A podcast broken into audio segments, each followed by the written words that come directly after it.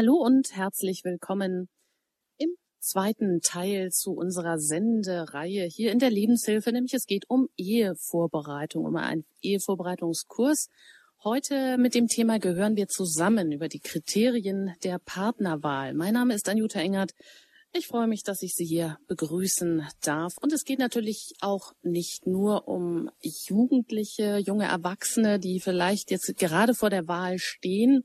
Ist das für mich der richtige Partner? Letztendlich geht es um alle, die verheiratet sind, weil es immer wieder auch die Frage im Raum steht, äh, was hat mich eigentlich am anderen fasziniert? Wenn es Probleme gibt, und die gibt es immer, warum sind wir zusammen? Was kann uns auch weiter eigentlich wieder oder näher und mehr zusammenbringen. Kriterien, die nachvollziehbar sind, die gibt es. Und über die reden wir heute mit Wilma Lerchen, die ich jetzt ganz herzlich begrüßen darf, hier zugeschaltet aus dem Westerwald. Einen schönen guten Morgen an Sie. Ja, guten Morgen, Frau Anjuta. Ja, Sie sind schon länger verheiratet. Sie wissen also, worüber Sie reden. Ich glaube, so dreiundzwanzig Jahre sind es ganz genau.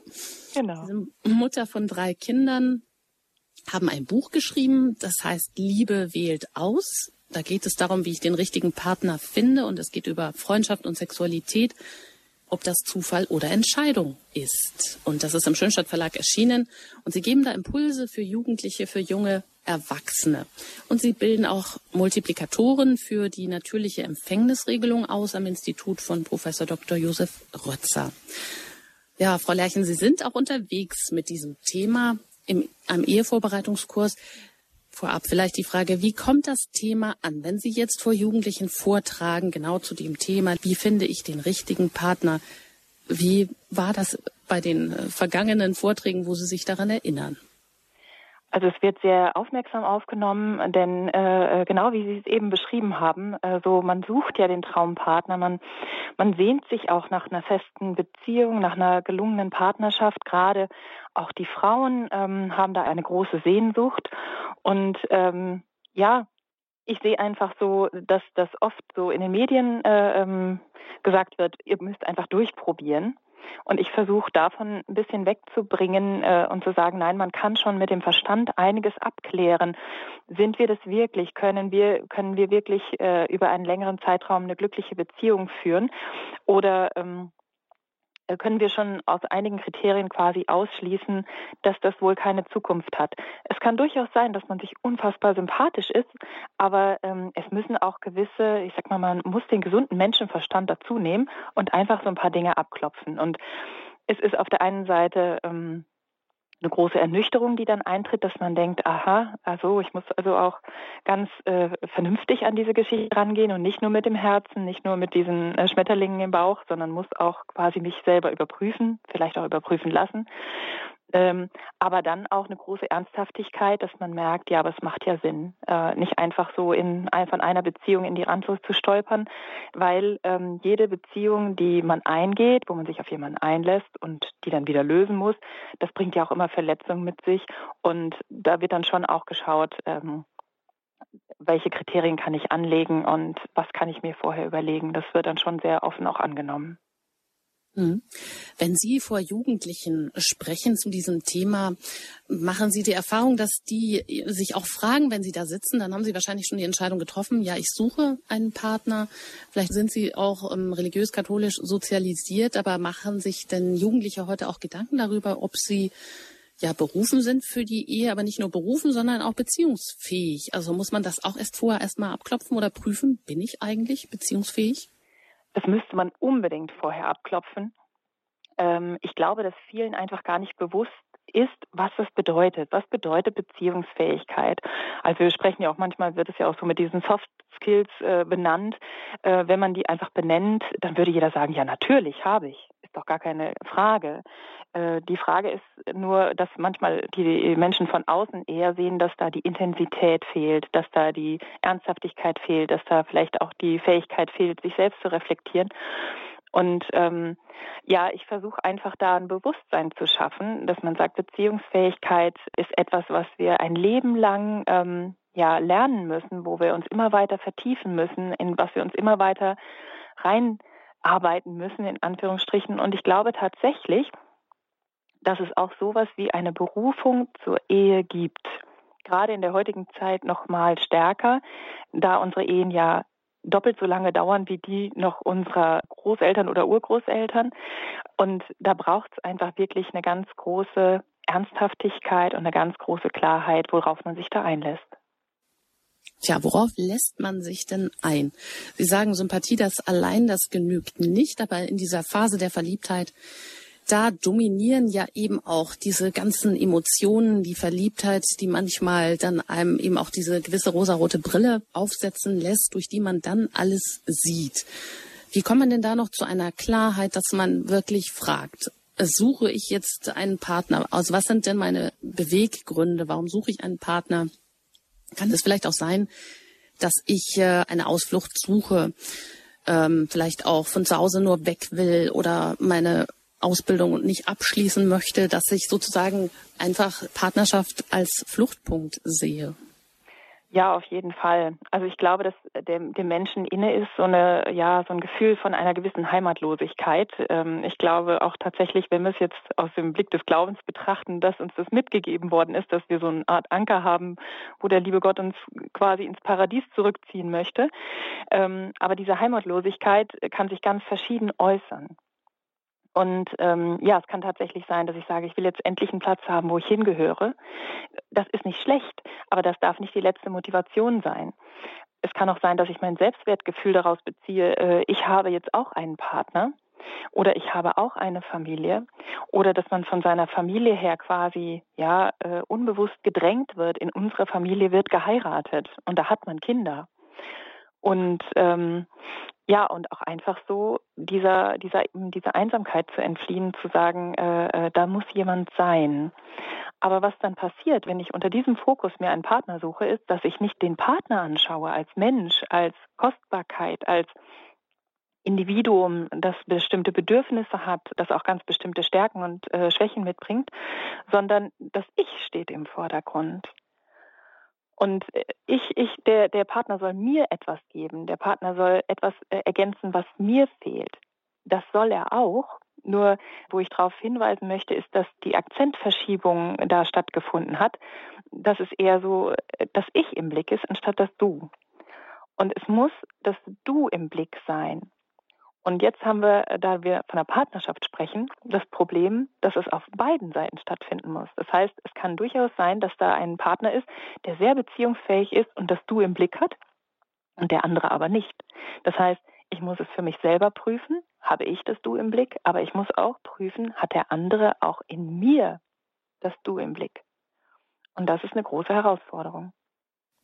Also die Gegenseitigkeit, die sollte schon auf beiden Seiten gegeben sein. Wenn das, ähm, ja, wenn die einer etwas in die Waagschale gibt, den anderen im Blick hat und ähm, ja, umgekehrt ist das aber nicht so. Also dann ist die Waage schon mal von vornherein nicht im Gleichgewicht und äh, ja. Das sind dann keine guten Startbedingungen. Ja, ganz genau, ganz genau. Und ähm, ja, das, was, was ich eben auch schon benannt habe, dass diese äh, Soft Skills halt einfach da sein müssen. Und da muss jetzt jeder erst einmal sich selber prüfen, aber dann auch den Partner prüfen. Es braucht halt einfach gewisse Voraussetzungen. Also wir sprechen ähm, gerne von der sogenannten Beziehungsfähigkeit. Das ist natürlich so ein Kaugummi-Wort, da kann man so alles reinlegen. Ich versuche es mal ein bisschen ähm, ja, zu, zu konkretisieren. Wenn ich es an mir selber teste, dann muss mir einfach klar sein, dass ich mir bewusst bin, welche Stärken und welche Schwächen habe ich denn.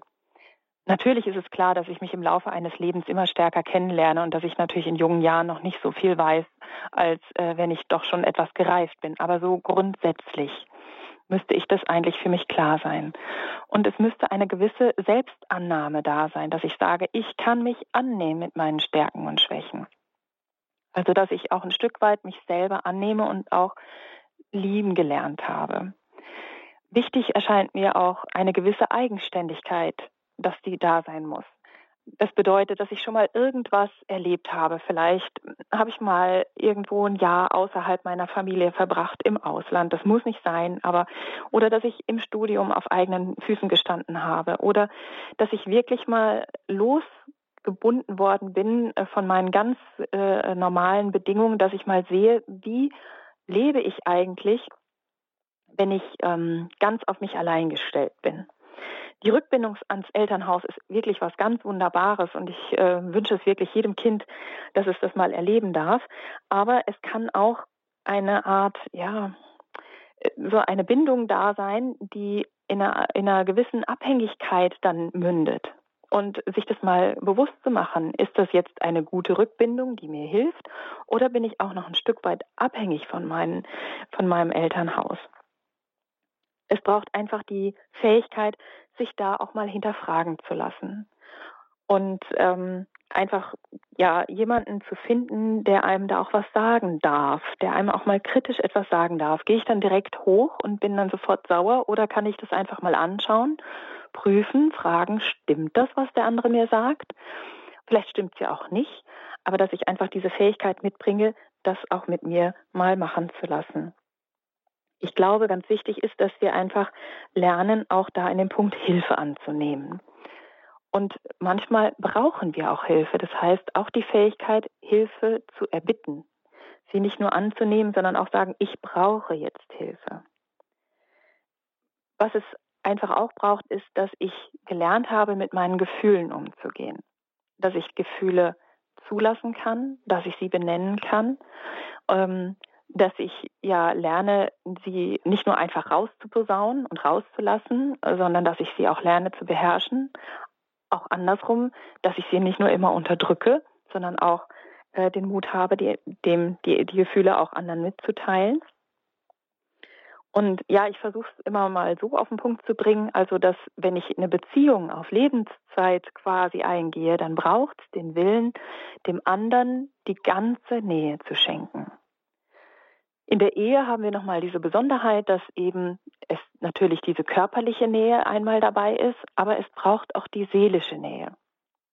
Und ähm, ja, ich habe manchmal mit Paaren Kontakt, ähm, wo einfach rauskommt, dass es, wenn es Schwierigkeiten in der Sexualität gibt, es analog dazu auch Schwierigkeiten in der geistigen Nähe gibt. Das heißt, da das muss immer ineinander greifen. Je größer die geistige Nähe, desto eher ist auch diese Fähigkeit, sich dem anderen körperlich zu öffnen.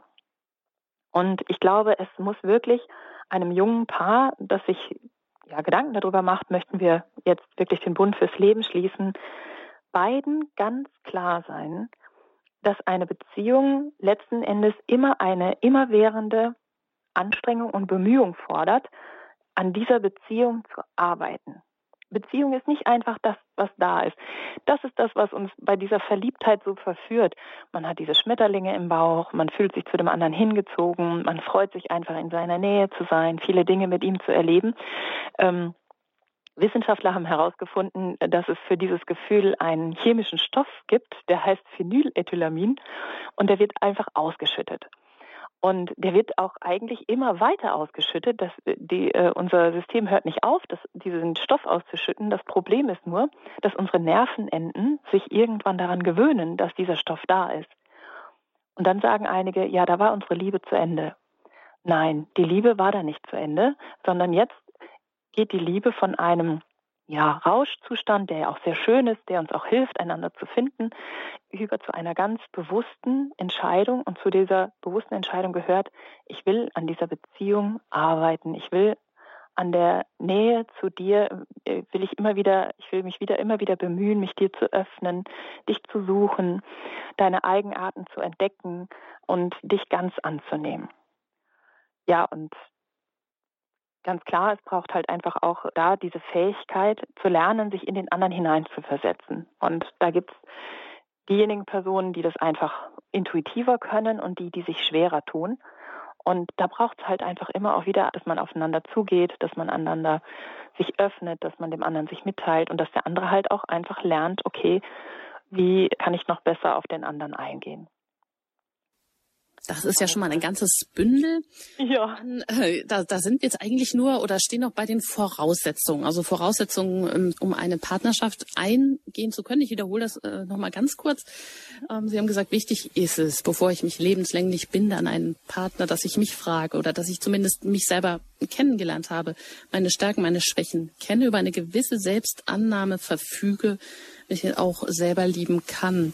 Dann in einem zweiten Punkt haben Sie gesagt, ist es natürlich auch wichtig, in gewisser Weise eigenständig zu sein. Also, dass man reflektiert und sich überlegt, ähm, kann ich auch alleine leben oder bin ich vielleicht noch von meinen Eltern, vom Elternhaus, von meinem Zuhause äh, sehr stark abhängig. Drittens, äh, kann ich Kritik annehmen oder kann ich auch mal etwas überprüfen, wenn der andere mir etwas sagt, dass ich dann nicht gleich beleidigt bin, sondern das auch mal ja ernsthaft abwäge und ähm, eben prüfe.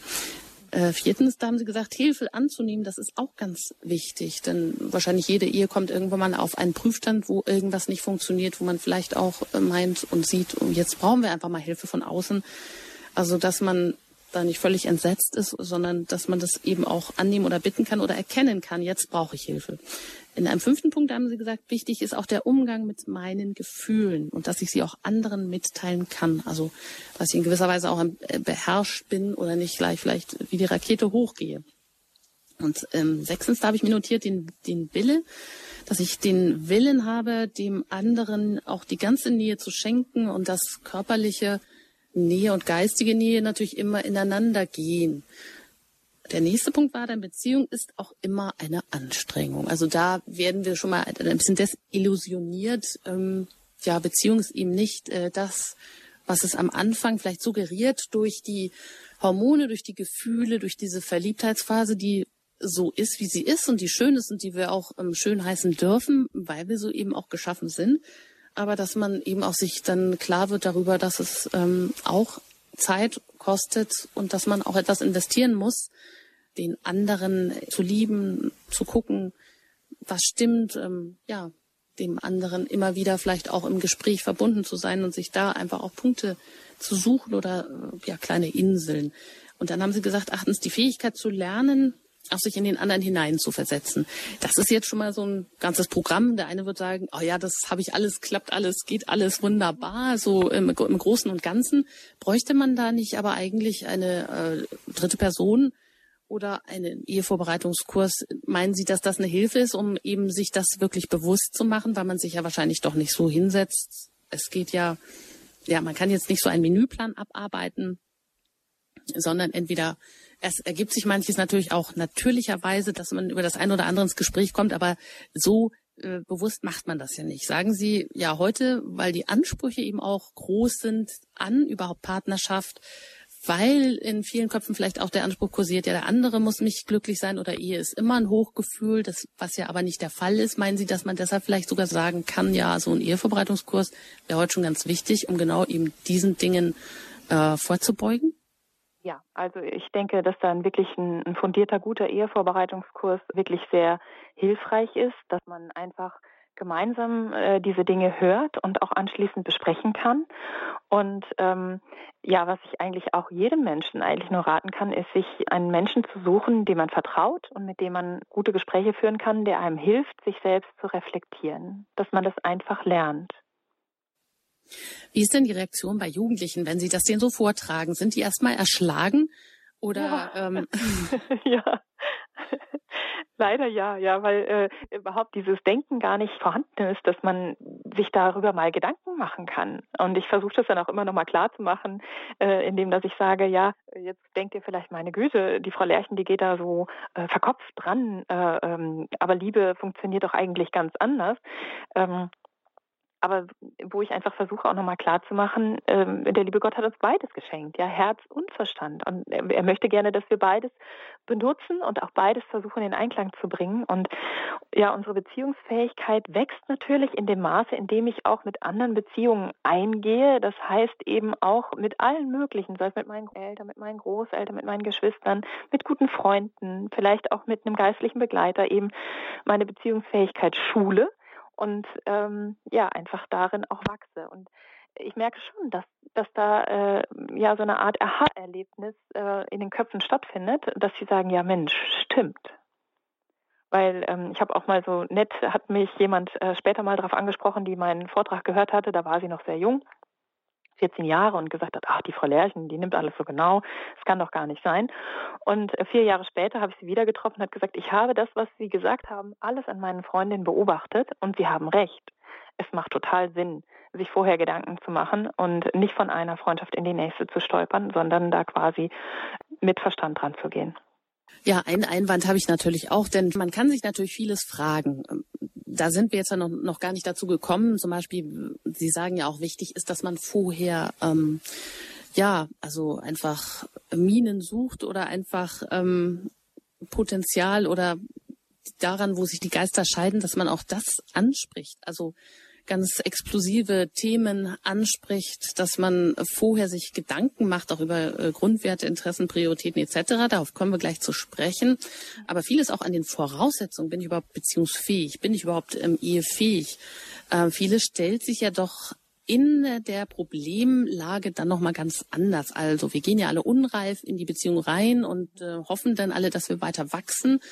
Aber wir sind ja noch nicht fertig. Also viele Dinge, die vielleicht, wo ich sage, ja, das äh, passt jetzt, stellt sich dann aber, wenn ich mal Kinder habe oder in Konfliktsituationen oder in wirklich schwierigen Situationen, da wo ich erst auf die Probe gestellt werde, da entpuppt sich ja auch manches erst oder tritt vielleicht auch, ja, manche Blockade oder Kindheitsverletzung dann auch erst zutage. Und ja, das kann ich vorher natürlich so alles nicht äh, abklopfen. Also irgendwo muss ich doch auch ein Stück weit einen Blankoscheck dem anderen ausstellen.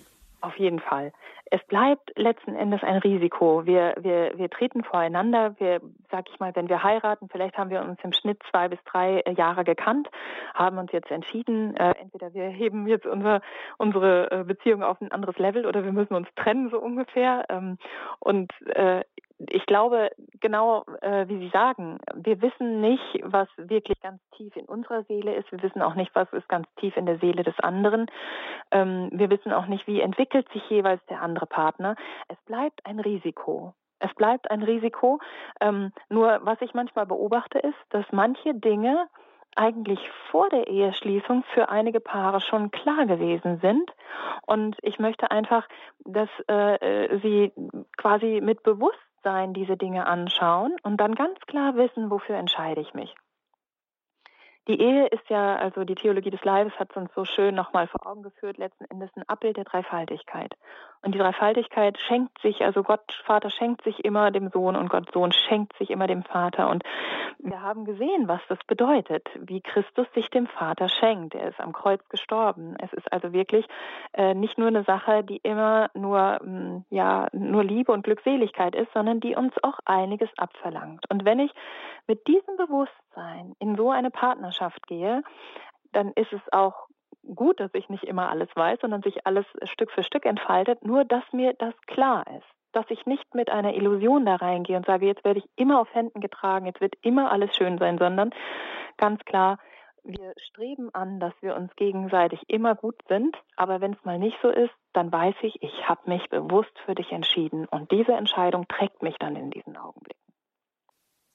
Und wenn Sie zurückblicken, also nachdem Sie jetzt dreiundzwanzig Jahre verheiratet sind, was geben Sie denn anderen oder Jugendlichen mit auf den Weg? Oder wo sagen Sie, was ist das Wichtigste, der wichtigste so zwei, drei Punkte, wo Sie in Ihrem Leben gemerkt haben, also das ist das Wichtigste, dass wir, äh, dass eigentlich unsere Ehe zusammengehalten hat, auch in Momenten, wo es sehr, sehr schwierig war. Was war das? Also wir brauchen unbedingt, ähm, also was was das bei uns ist, ist einfach diese gemeinsame Grundlage, dass wir eine gemeinsame Entscheidung hatten, ähm, wie soll eigentlich unser Leben aussehen. Das heißt, äh, mein Mann und ich waren uns klar, wir äh, wollen gerne Kinder haben. Also ähm, unser ähm, gemeinsames Interesse war, dass wir eine Familie gründen und dass unsere Kinder dabei, also natürlich ist die Ehe immer die, die erste Priorität, aber dass die Kinder die zweite Priorität sind und einfach ganz klar ist, dass wir ganz viel Energie und Liebe und, und Aufmerksamkeit den Kindern schenken wollen. Was für uns jetzt bedeutet hat zum Beispiel, dass ich die Erziehung im größten Teil zeitlich übernommen habe, weil ich einfach dann zu Hause war, weniger gearbeitet habe. Und also das war, sag ich mal, unaus, also wir haben es ausgesprochen, aber es war auch einfach klar. Das wurde nicht immer wieder neu diskutiert. Dann, was für uns auch klar war, ist, dass wir unseren Glauben leben wollten, ähm, dass wir gesagt haben, der Glaube ist etwas, was uns Hilfe und Stütze gibt und wir möchten das gemeinsam leben. Wir haben ein paar Sachen einfach auch abgeklopft, äh, was wir gemeinsam leben wollen und äh, wir möchten das auch an unsere Kinder weitergeben. Und das äh, haben wir einfach auch gemerkt, ähm, dass das wichtig war für uns, dass es so gewisse Dinge gab, die wir nicht immer neu diskutieren mussten, sondern wo uns klar war, das ist einfach gesetzt für uns. ja, dann haben wir einfach auch äh, für uns gemerkt, dass das gemeinsame Gebet was Wichtiges ist. Und jetzt aber Achtung, das hört sich ganz, äh, ganz toll an.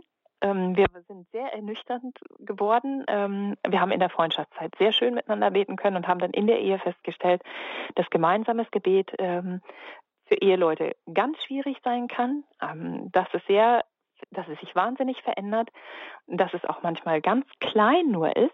Ähm, dass es manchmal ein gemeinsames, gesagtes Morgengebet ist, was quasi vorformuliert ist. Das heißt, ich will da eigentlich die Ansprüche ganz, ganz weit runterschrauben, äh, dass man sagt, okay, ähm, es muss gar nicht so viel sein, sondern es müssen Sachen sein, die einfach durch den Alltag tragen und die dürfen ganz klein sein und ja, in Anführungsstrichen ganz arm, aber die uns dann tragen. Und da würde ich schon sagen, das hat uns äh, immer weitergeholfen. Ist es nicht vielleicht auch sogar ähm, dieses Anspruchsdenken, die Ansprüche, die man heute an eine Beziehung oft hat, wie man das so gesellschaftlich medial vermittelt bekommt?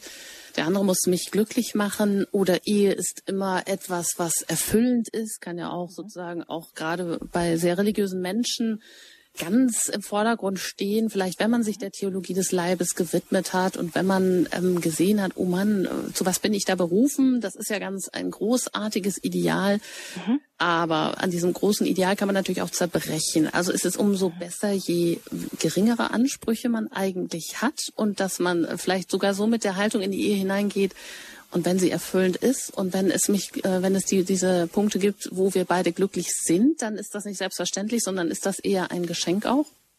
Auf jeden Fall ist es ein riesiges Geschenk. Wir dürfen natürlich immer nach dem größten Glück streben. Also es, wir dürfen auch wirklich anstreben, dass wir einen ganz großen Reichtum an Liebe und Beziehungsfähigkeit erleben, dass wir wirklich die Glückseligkeit erleben. Das wäre natürlich alle unser Traum. Nur wenn die Realität sich auf einmal zeigt und man einfach merkt, in mir sind Schwierigkeiten, in meinem Partner sind Schwierigkeiten, die sich dem entgegensetzen, dann ist das für uns im ersten Augenblick völlig desillusionierend, dass wir denken, ja, aber so habe ich mir das doch nicht vorgestellt. Aber genau das können die Punkte sein, an denen wir tatsächlich zu einer ganz reifen Beziehungsfähigkeit heranreifen, indem dass wir den anderen ein Stück weit aushalten, dass wir einander tragen, uns vielleicht auch selber ein Stück weit lernen zu ertragen. Das ist ja auch manchmal nicht so einfach, sich selber dann in dem Punkt immer weiter anzunehmen. Es scheint im ersten Augenblick wie so eine Hürde, die uns irgendwie das Weitergehen behindert, aber es muss nicht so sein. Es gibt, ähm, ich habe das mal gehört, in Kroatien wohl diesen Brauch, dass Eheleute, wenn die heiraten, bekommen die äh, der eine Ehepartner ein Kreuz in die Hand gelegt, ein kleines, und der andere, da wird dann die Hand draufgelegt und es wird dann gesagt, empfange dein Kreuz. Ich, als ich das das erste Mal gehört habe, habe ich gedacht, oh, wie gemein, ja. Man möchte doch in dem anderen quasi ein Geschenk empfangen und, und wie hört sich das denn an? Aber wenn wir uns nochmal bewusst machen, dass das Kreuz uns letzten Endes erlöst hat und welch ein Geschenk tatsächlich in diesem Kreuz liegt, dann liegt manchmal auch die Erfüllung darin, dass ich mich dem anderen zumuten darf oder ich dem anderen erlaube, sich mir ganz zuzumuten. Wie viele Menschen, bei wie vielen Menschen dürfen wir das? Wir durften es bei unseren Eltern hoffentlich, dass wir es erlebt haben, dass wir uns denen komplett zumuten durften. Ähm, aber ansonsten würden ja Menschen irgendwann einfach sagen, ah, ich glaube, es reicht mir. Ja, und der Ehepartner soll jetzt aber der sein, der sagt, nein, es reicht mir nicht, ich darf mich dir zumuten. Und ähm, ja, das einfach nochmal für sich ganz klar zu haben und das bewusst anzunehmen, ich glaube, das ist schon ganz wichtig. Das klingt natürlich in der Tat etwas herb. Also bei der Hochzeit noch ein Kreuz auf ja. die Hand gedrückt zu bekommen, hier, bitteschön. Und äh, werdet ihr darüber klar, äh, du und dein Partner, ihr seid euch auch gegenseitig ein Kreuz manchmal ähm, oder vielleicht auch so gegeben. Aber vielleicht ist ja das genau der Knackpunkt, was auch eine Ehe dann letztendlich zusammenhält, dass man selber eigene Fehler eingestehen kann, dass man sagen kann, also oder verzeihen kann oder nicht immer ja am Ende in eine Haltung gerät, äh, von dem anderen abgestoßen zu sein, ihn nicht mehr zu mögen, sondern wenn so etwas äh, eben im Raum steht, dass die ja das, was einen stört, dann im Laufe der Zeit, dass das nicht so eine Macht gewinnt, sondern dass man sich vielleicht immer wieder darauf besinnt, dass man selber ja auch ähm, Teil des Problems ist. Also dass man selber dem anderen ja auch manchmal eine Zumutung ist. Und ja, also dieses Einsicht und verzeihen können und gleichzeitig den Willen zu haben, ja, wir haben nun mal gesagt, wir wollen ein Leben zusammen bleiben und äh, mit niemandem teilt man ja auch so, also wenn man dann zurückblickt, mit niemandem hat man vielleicht so intensive Jahre, Zeiten, Erlebnisse geteilt wie mit diesem. Das ist ja dann auch wiederum ein großer Schatz, der, ja. der, den gibt es so kein zweites Mal. Also ich meine, dann wirft man nicht etwas hin, wenn man zwei, drei, vier, fünf, zehn Jahre zusammen ist, dann ist das ja auch schon eine ganz große Zeit. Und Papst Franziskus, der hat ja auch einmal gesagt, das Wichtigste in der Ehe, das sind die drei Worte, bitte, danke, Entschuldigung. Mhm. Ist das so? Ja, ja also ähm, es braucht einfach genau äh, dieses äh, wirklich den anderen anzunehmen und, und seine eigene äh, Schwäche da immer auch ähm, mit einzurechnen. Äh, manchmal braucht es tatsächlich auch dieses, und das kommt halt immer auf den Partner an, manchmal sind die, ist das so ein bisschen so verteilt, dass, äh, ähm, oft schreiben wir der Frau so ein bisschen die sanftere, schwächere Rolle zu. Das muss nicht immer so sein, das kann auch mal der Mann sein.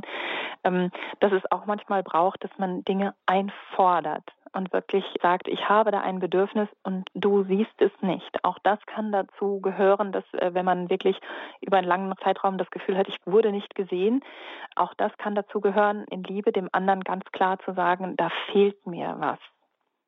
Das muss nicht immer ähm, auch an eine Form von Egoismus sein, wo wir manchmal denken, wir dürfen noch nichts fordern. Aber in dem Sinne gehört es quasi auch noch da rein, was es braucht. Ja, und sicherlich gehört noch ganz viel dazu, was wir jetzt noch gar nicht angesprochen haben. Dazu wollen wir aber jetzt in der zweiten Halbzeit auch gleich kommen. Etwa Fragen wie, ähm, was sind unsere gemeinsamen Grundwerte? Was sind unsere Interessen, Prioritäten? Wie halten wir es mit dem Glauben, mit der Religion? Auch wie halten wir es mit dem Geld?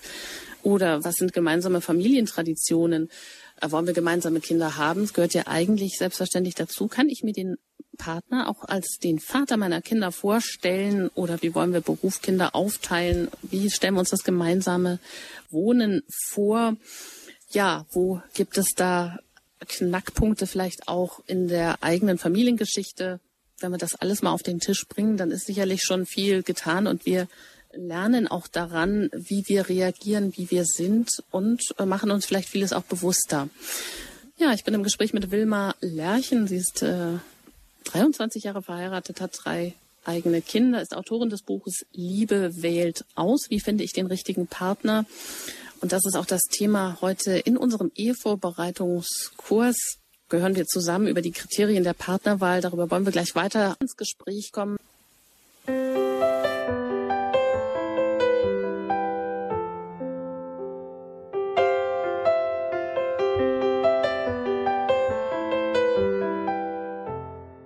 Gehören wir zusammen über die Kriterien der Partnerwahl.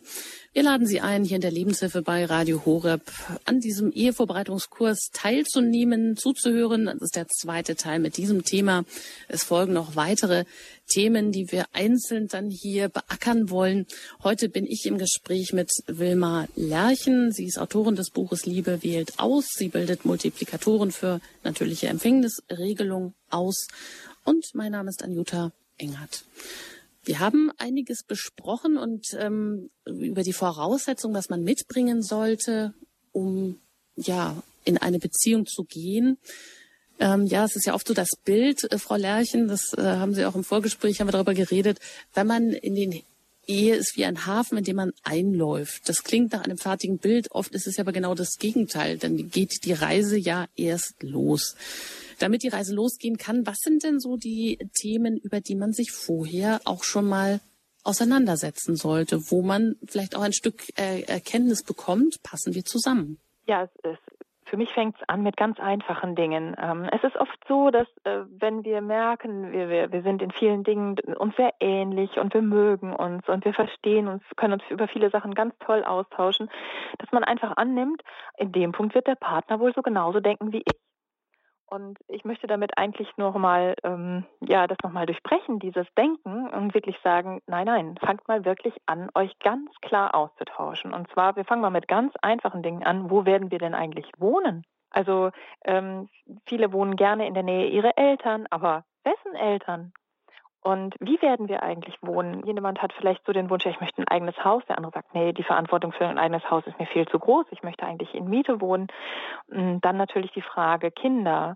Das kam jetzt zwar nicht in der Hand, wie viele Kinder und ob wir Kinder bekommen, aber dass das quasi grundsätzlich mal klar ist, welche Sehnsucht lebt eigentlich in mir. Dass der eine sagt, naja, so, ich kenne es von zu Hause zwei Kinder. Und der nächste sagt, na, ich will auf jeden Fall fünf. Ja, also, dass man diese Sachen einfach mal austauscht. Und dann, ähm, was ja früher eigentlich noch klarer war, selbst in meiner Generation noch klarer war, dass die Frau bei den Kindern bleibt und sich um die kümmert. Das ist heute alles nicht mehr gegeben. Das heißt, da haben wir ein Riesenfeld, worüber wir uns austauschen müssen. Es geht einmal natürlich um die finanzielle Geschichte, dass es heute auch nicht mehr einfach ist, mit einem Verdienst äh, Familie einfach zu unterhalten. Dass es also auch eine Frage ist, können wir uns das überhaupt leisten?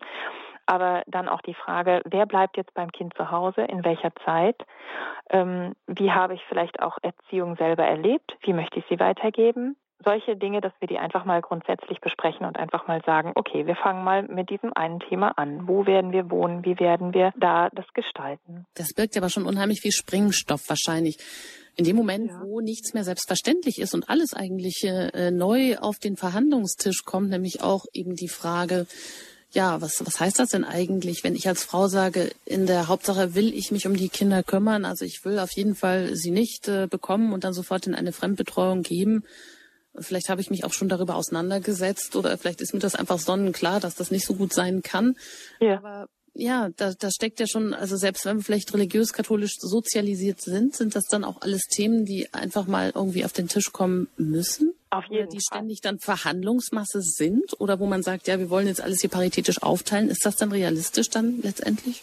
Ganz genau. Das haben wir nämlich auch in unserer Ehe gemerkt, dass äh, auch, auch ich bin ja schon so groß geworden, dass wir in der Schule halt immer wieder getrimmt wurden, lasst euch nichts gefallen und die Frau muss nicht nur am Herd stehen. Und ähm, das habe ich gar nicht so reflektiert, das ist mir gar nicht so klar geworden, bis in dem Augenblick, wo ich hier im Haushalt tätig war und ich dann irgendwann ja so ein bisschen innerlich ge, äh, grollt habe, dass ich gedacht habe, ich mache ja die ganze Hausarbeit. Es war doch immer so klar, dass man das nicht soll und, und, und warum mache ich das denn jetzt und warum macht mein Partner denn weniger? Bis ich dann irgendwann gedacht habe, es ist ja eigentlich total absurd. Ich habe mich entschieden, bei den Kindern zu sein. Ich verbringe die meiste Zeit im Haushalt und mir bleibt tatsächlich auch so viel Zeit, dass ich es machen kann. Ist es nicht fair, das auch zu machen. Jetzt habe ich auch einen Partner, der total gerne auch im Haushalt mit anfasst. Ich habe da gar kein Problem. Also der ist jetzt nicht äh, so, dass, dass ich sagen muss, ähm, er würde sich da verdrucken. Überhaupt nicht. Ja, aber es war irgendwie so in mir so ein Unmut. So nach dem Motto, man hat mir immer beigebracht, ich darf mir nichts gefallen lassen. So, und dass ich das mal loslassen konnte und gesagt habe, nein, es ist in Ordnung, wenn ich das mache. Mein Partner macht dafür andere Sachen. Ja, und das, ähm, ja, es war einfach gut, sich darüber auch auszutauschen und da äh, ähm, das einfach mal anzuschauen und das festzustellen, zu sagen, bei uns darf das so sein. Ich muss mich nicht da ähm, einem gesellschaftlichen Bild angleichen, sondern die Frage ist, wie kommen wir beide zurecht mit dieser Situation? Wie sind wir zufrieden damit? Aber ist auch das nicht erst ein Thema, was sich so unter realen Bedingungen dann erst in vielleicht seiner ganzen Tragweite auftut? Ja. Nämlich da weht ja auch Frauen ganz viel Gegenwind heute entgegen und der Begriff Mütter ist einfach einer, der ungefähr so gar nicht sein darf. Da wird man einfach diffamiert, wenn man noch an diese ganze Diskussion über das Betreuungsgeld denkt.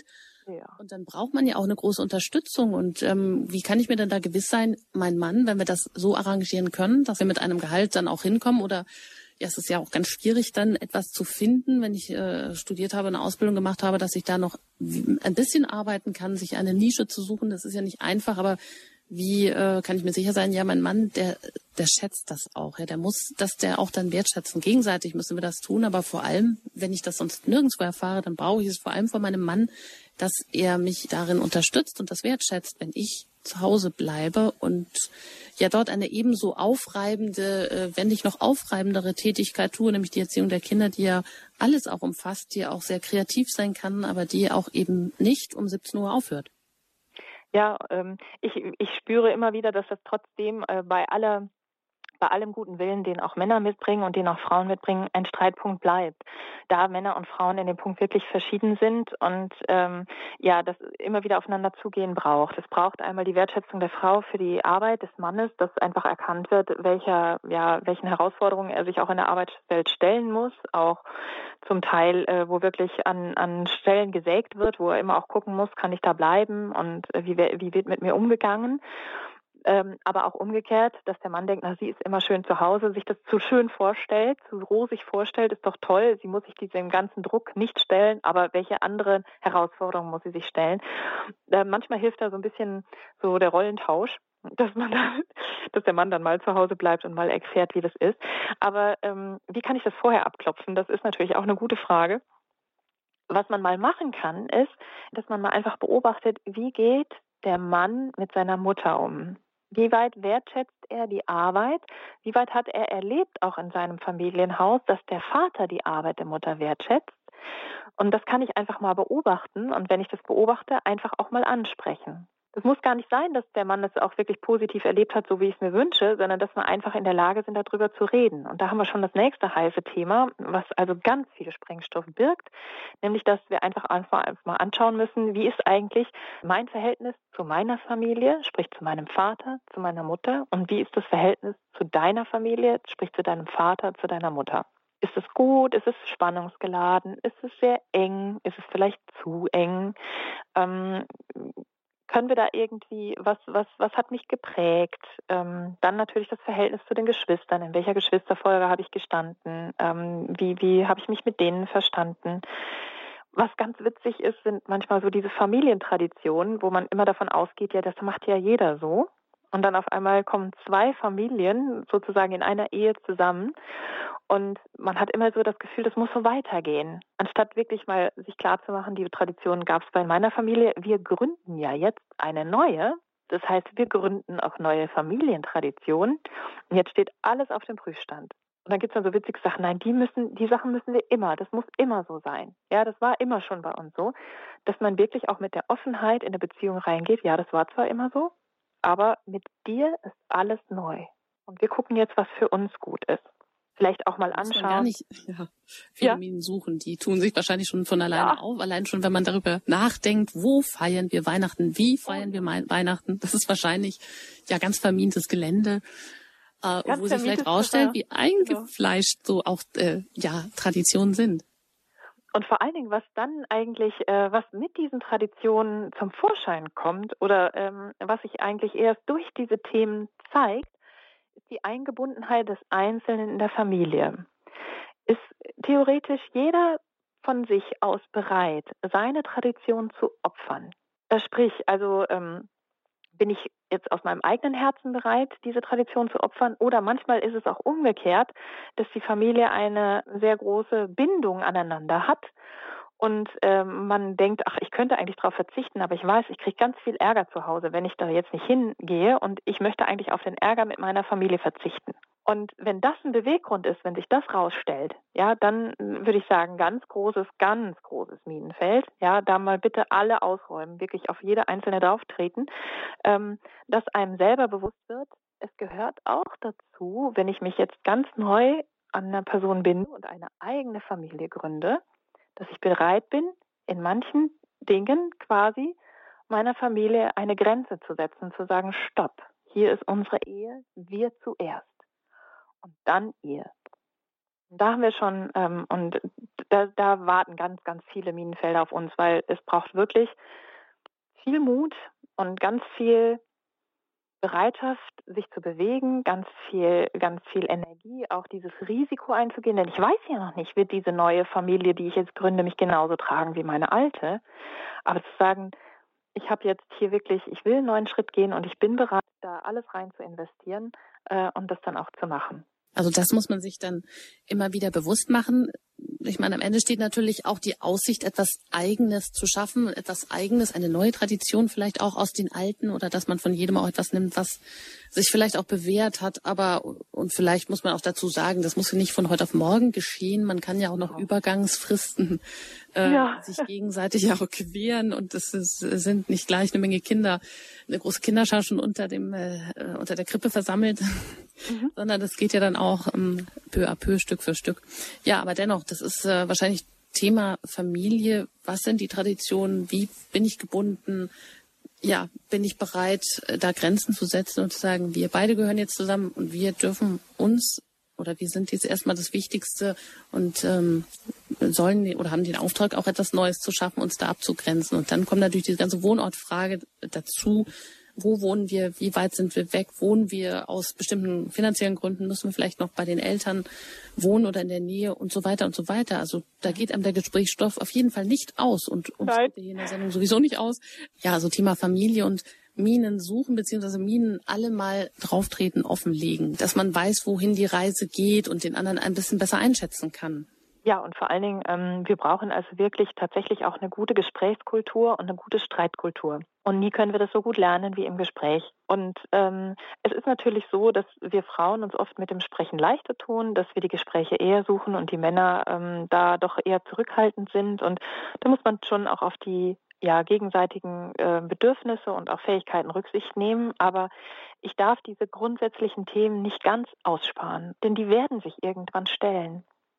Ähm, wenn ich glaube, das gibt sich schon. Also äh, manchmal ist so wie so ein, wie so ein inneres Spruchband äh, in uns, ach, das wird schon, wenn wir zusammen sind. Vor diesem Satz, wenn ich den irgendwie hochfischen kann, in mir ins Bewusstsein holen kann und der da ist, da warne ich davor.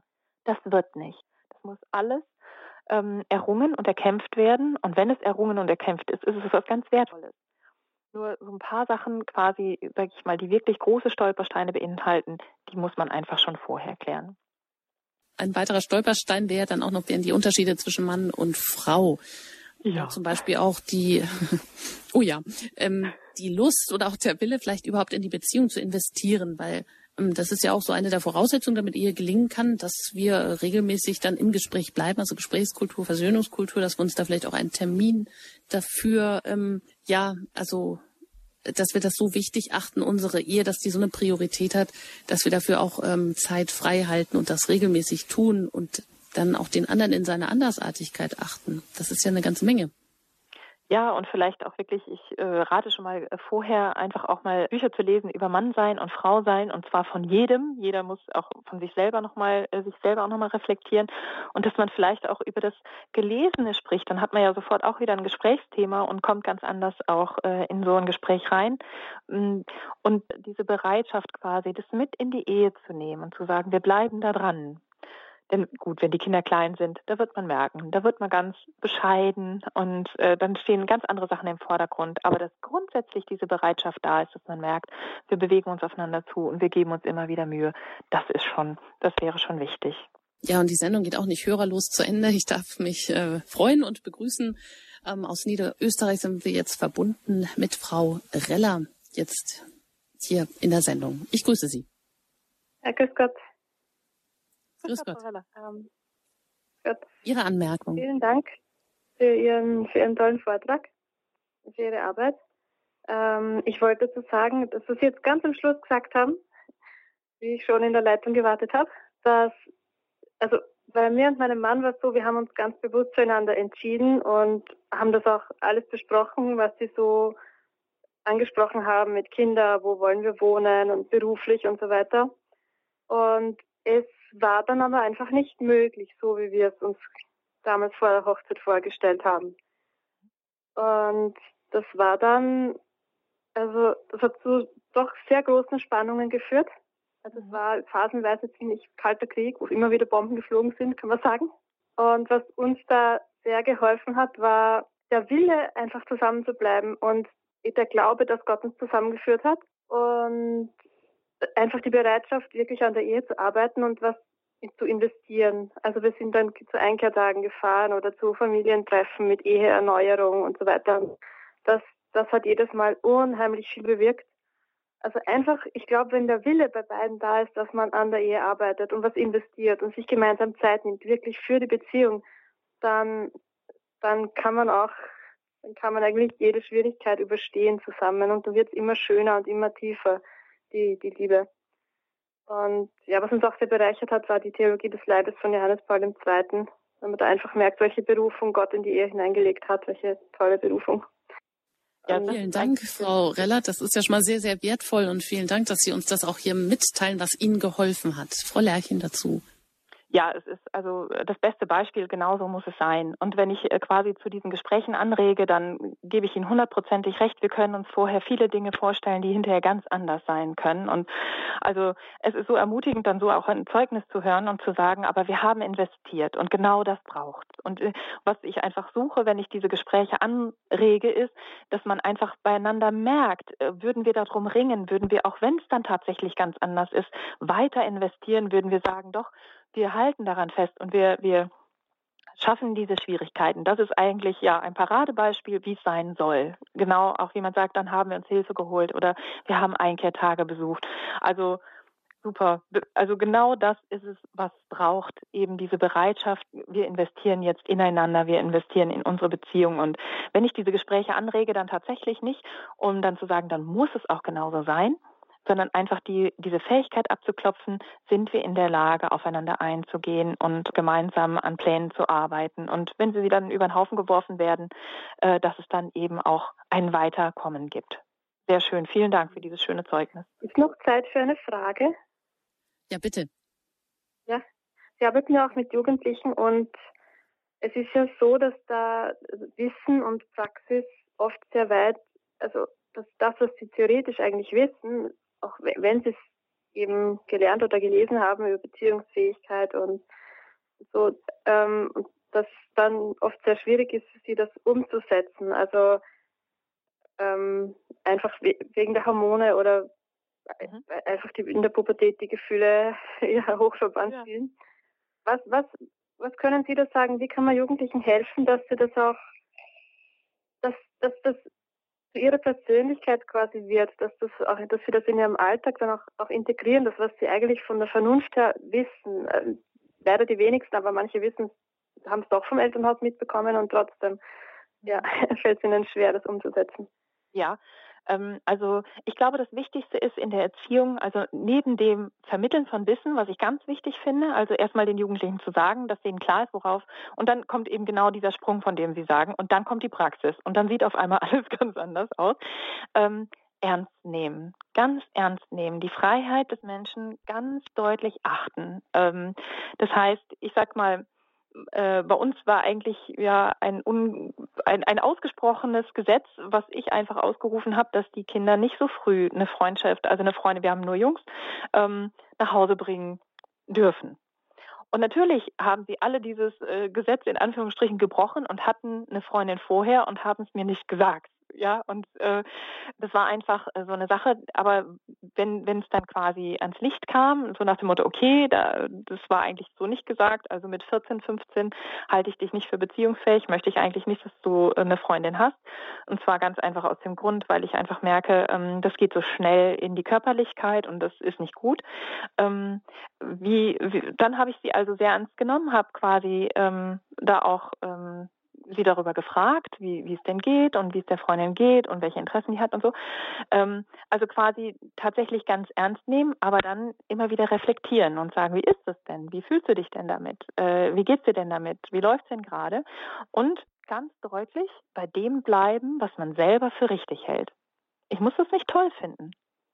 Ich äh, ähm, darf das auch dann sagen, sagen, ja, ich glaube, das ist einfach jetzt nicht der richtige Zeitpunkt und ich glaube, ihr tut euch da nicht gut, aber ähm, da habe ich dann auch keine ähm, Verbote in dem Sinne mehr ausgesprochen, sondern habe gesagt, ich halte das nicht für richtig. Und ähm, wenn Kinder quasi diesen, diesen Rückhalt haben oder diese Sicherheit haben, ich darf frei entscheiden und äh, ich werde ernst genommen, aber meine Eltern fallen auch nicht einfach um und erzählen mir jetzt auf einmal was ganz anderes, was sie vorher nicht erzählt haben, dass sie irgendwann zu einer reifen, ordentlichen Entscheidung kommen.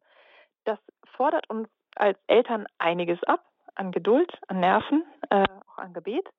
Aber ähm, das erscheint mir der einzige Weg zu sein. Denn der Mensch bleibt letzten Endes frei. Wir können nicht äh, ähm, ihm was aufdrücken, was er nicht erkennt. Und manche Kinder lernen einfach im Tun. Sie merken, das hat mir nicht gut getan.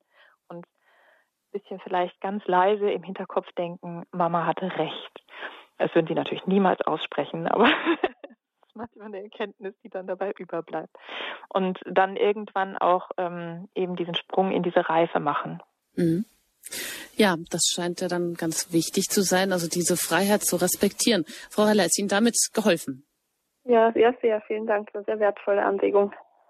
Vielen Dank. Vielen Dank. Danke. Alles Gute Ihnen und auf Wiederhören. Alles Gute. Nach äh, Österreich. Ja, so das äh, vielleicht am Ende vielleicht auch nochmal, ja, das äh, auch in den Vordergrund vielleicht auch rücken, auch äh, wenn es, äh, wenn viele Eltern, Großeltern zuhören, ja, das, das ganz schwierige Umgehen dann mit den eigenen Kindern, also die Freiheit zu respektieren, ohne den, den, die Haltung und die Regeln aufzugeben. Ähm, aber dennoch, ja, man kann die Kinder nicht zwingen, sonst sagen Sie auch, Frau Lerchen, können sie nicht zu einer reifen Entscheidung kommen. Aber man muss sie natürlich auch immer damit konfrontieren, also dem aus dem Weg zu gehen oder auch den zuzulassen, dass die Kinder jetzt ähm, sich da ganz und gar verschließen. Das ist ja dann wahrscheinlich auch schwierig, sondern die Bereitschaft dann irgendwie offen zu halten, die Tür offen zu halten, auch die Tür zum Gespräch, meine ich, das ist vielleicht nicht immer ganz einfach, wenn jemand sich da verweigert und sagt, nö, was ihr denkt, finde ich ganz blöd und ähm, damit will ich nichts zu tun haben. Ja. Wenn wir natürlich an dem Punkt sind, dann stehen wir wirklich vor der Freiheit des anderen und äh, das kann manchmal für, also gerade für die Eltern, wenn sie sehen, dass da ein Kind äh, ganz äh, sich nicht in eine, in eine Richtung bewegt, wo es ihm wirklich selber nicht gut tut, das ist wirklich bitter. Aber ähm, ich glaube trotz alledem, dass es nie nur Schlechtes gibt. Es gibt in der Situation auch immer Dinge, die hinterher zum Guten führen können, wo wirklich eine Situation ganz verfahren sein kann, aber ähm, wenn ich das dann aushalte und, und, und wirklich im Gebet dann auch mittrage, wenn ich keinen Zugang gerade im Gespräch zu den Kindern habe, dass sie daraus immer noch etwas lernen können. Also ich glaube wirklich da ganz diese, diese Offenheit zu bewahren, das, das ist eine Herausforderung, aber das Allerwichtigste. Und dem, dem Kind äh, die Freiheit zuzugestehen, aber selber ganz klar stehen zu bleiben, zu sagen, ich habe diese Meinung und ich habe das geprüft und ich sehe, dass das so nicht geht und dass es so nicht gut ist. Ja, abschließend zu unserem Thema hier in der Ehevorbereitung und so weiter äh, Teil. Heute gehören wir zusammen. Die Kriterien oder was sind Kriterien der Partnerwahl?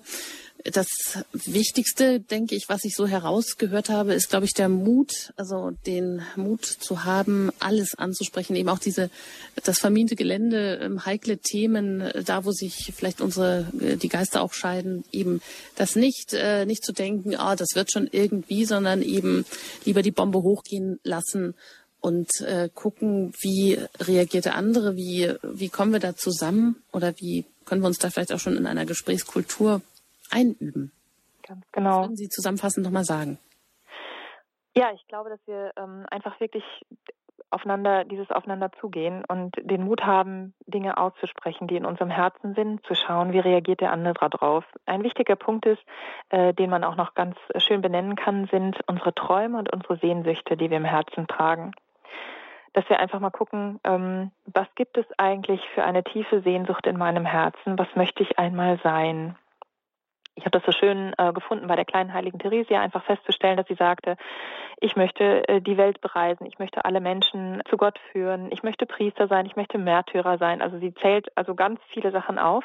Und wenn wir heute äh, mal schauen, was hat sie denn erreicht, dass man einfach sagt, okay, sie war, sie ist mit vierundzwanzig gestorben, war eigentlich nur im Kloster, aber sie ist mittlerweile Missionarin der Weltmission, sie ist Kirchenlehrerin, ja, also das ist natürlich jetzt ein sehr äh, plakatives Beispiel und dennoch in unserem Herzen, in jedem in unserem Herzen ist eine Sehnsucht und die drückt sich aus.